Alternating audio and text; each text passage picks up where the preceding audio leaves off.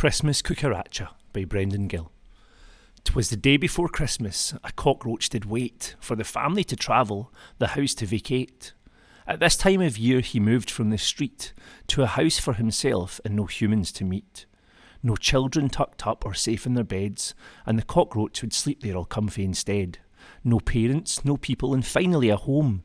The cockroach loved Christmas, the house was his own. But wait, what is this? Around I hear voices. He viewed his surroundings and looked at his choices. I don't see suitcases, warm clothes, or skis. Won't somebody tell me what's happening, please? A rat popped his head out the drain pipe and said, Don't you have eyes and a brain in your head? Look at the masks and look at their faces. Humans are practicing homeostasis.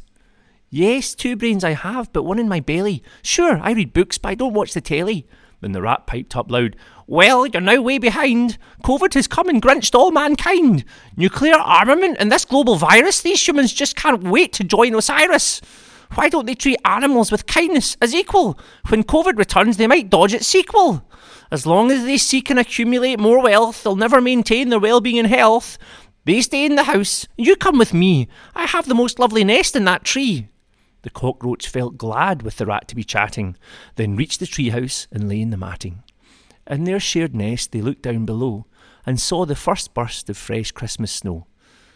Well, you have your fur, said Cockroach to Rat, and you have great padding for this habitat. We will make do up here in this tree. Let's hope these vaccines are ready and free.